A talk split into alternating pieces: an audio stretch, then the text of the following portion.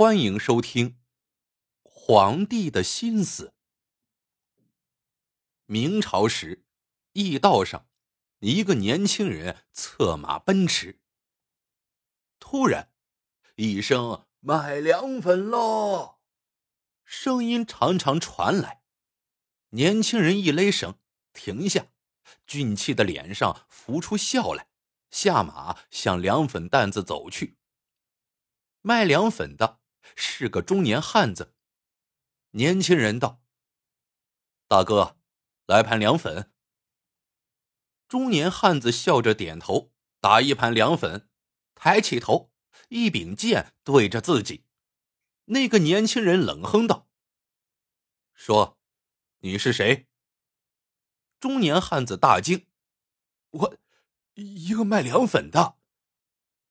卖凉粉。”年轻人一笑，在这儿前不着村后不着店，卖给我。剑尖晃动，直指中年汉子喉部。中年汉子一愣，嘎嘎笑道：“小贼果然狡猾。”年轻人不言，剑尖一抖，点向中年汉子麻穴，想带回府审问。剑没点到。中年汉子以一声惨叫倒在地上，背上插一只毒镖。年轻人抬头，一个黑影一闪不见了。年轻人飞身跃起，展开轻功向黑影追去。黑影身子一闪，引入林中。年轻人绝技在身，毫不犹豫冲入森林。猛听头上风响，抬头一看，一张大网落下。他长剑出鞘，准备割破那网。突然，那个黑影又一闪，一只毒镖射来。上有大网，前有毒镖，年轻人暗叫糟糕。恰在这时，一条白影一晃道：“黑手害人，不算好汉。”长剑一荡，磕开飞镖，飞镖在剑上内功震动下倒飞回去。黑衣人没有防备，一声惨叫倒了下去。白衣人剑如密语，那张网已支离破碎。他一把拉起了年轻人，道：“快走，这儿有埋伏。”两人飞奔出林，林外两匹马，二人飞身上马，绝尘而去。待到林内，埋伏者大叫冲出，二人早不见了影子。年轻人名叫罗宇，是大将军魏贞焕的侍卫。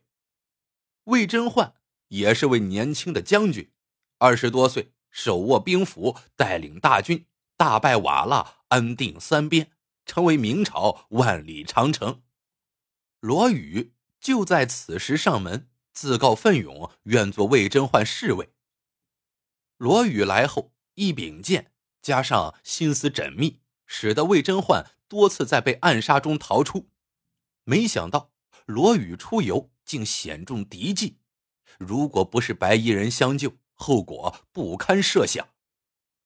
白衣人名叫严涛，一脸络腮胡，耳边一块青髻，是个威猛汉子。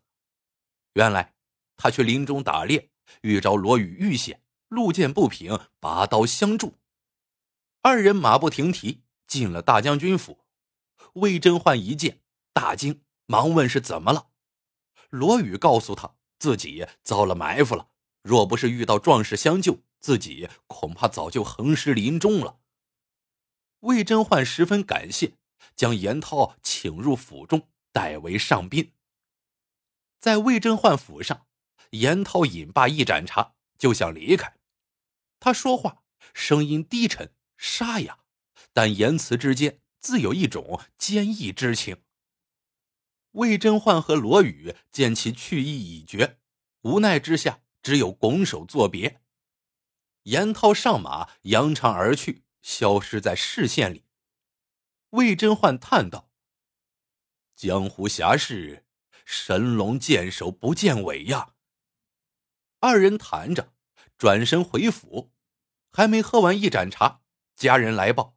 皇上派兵围了府邸，据说皇上一方印玺丢失，有人在大将军府见过此印。魏征焕一听大惊，这可是灭九族的事情啊！于是道：“怎么可能？纯属栽赃陷害。”正说着，一队禁卫军士兵已来，在一名军官带领下冲入府中，上下搜索。不一会儿，军官走出，拱手道歉，告诉魏征焕：“哈，呃，纯属误会，望大将军海涵。”魏征焕白了脸，一言不发。罗宇忙走出来，代答道：“没什么，走吧。”军官一挥手，带着兵士们匆匆而去。魏征焕很生气，回到书房和罗宇谈论这件事情，不知究竟谁人如此陷害。正说着，外面又一次宣旨，让魏征焕进宫。魏征焕无奈。随着传旨的太监黄公公进宫，皇帝见了，笑着告诉他：“玉玺一事纯属误会，希望大将军你别介意。”然后又呵呵一笑，告诉他：“瓦剌大败之后，听说近期又蠢蠢欲动了，希望大将军再次出关。”魏征焕忙问：“皇上，又打仗？”皇帝摇头，告诉他。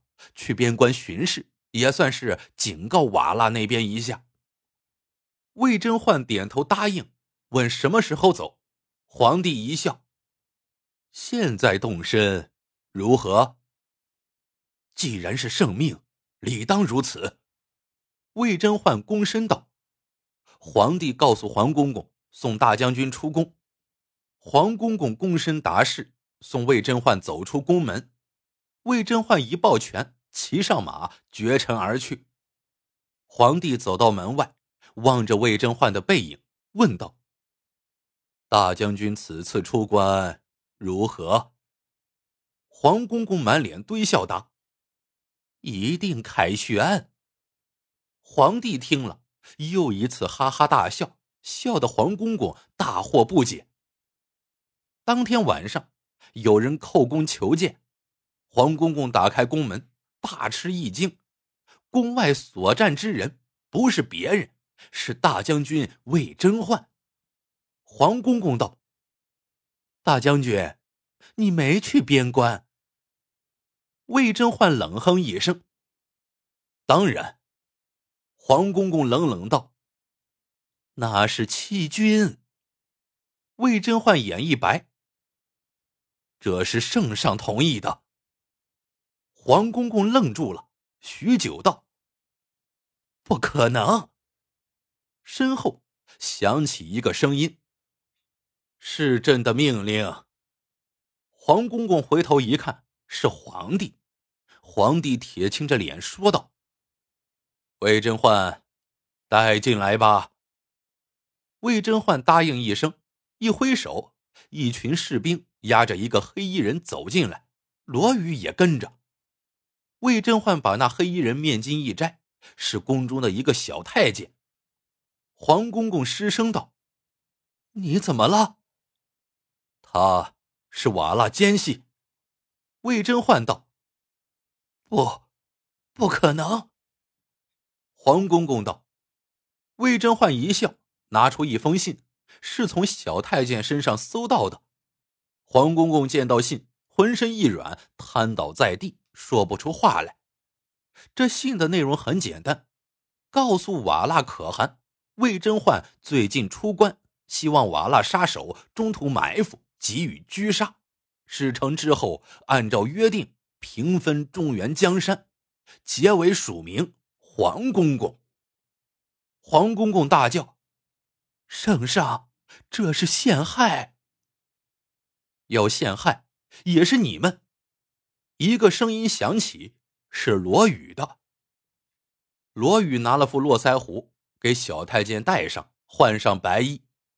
大家面前马上出现了严涛。罗宇冷笑道：“严涛，难怪你话少，声音沙哑，原来是宦官。原来为了陷害魏征焕，黄公公煞费苦心，故意在路上引罗宇进入树林，遭遇危险，然后小太监扮作白衣人严涛，适时出现救下罗宇。他这样做只有一个目的，罗宇道：“就是让小太监进入大将军府，把偷盗的皇帝喜帐放入将军府，然后报告皇上，借皇帝之手除掉大将军。”黄公公道：“不，你胡说，并没有查出啊。”罗宇手一翻，拿出一个印盒，打开。果然是一方皇帝印章。原来严涛出现十分突然，罗宇不得不暗中防备，怕他行刺魏征焕。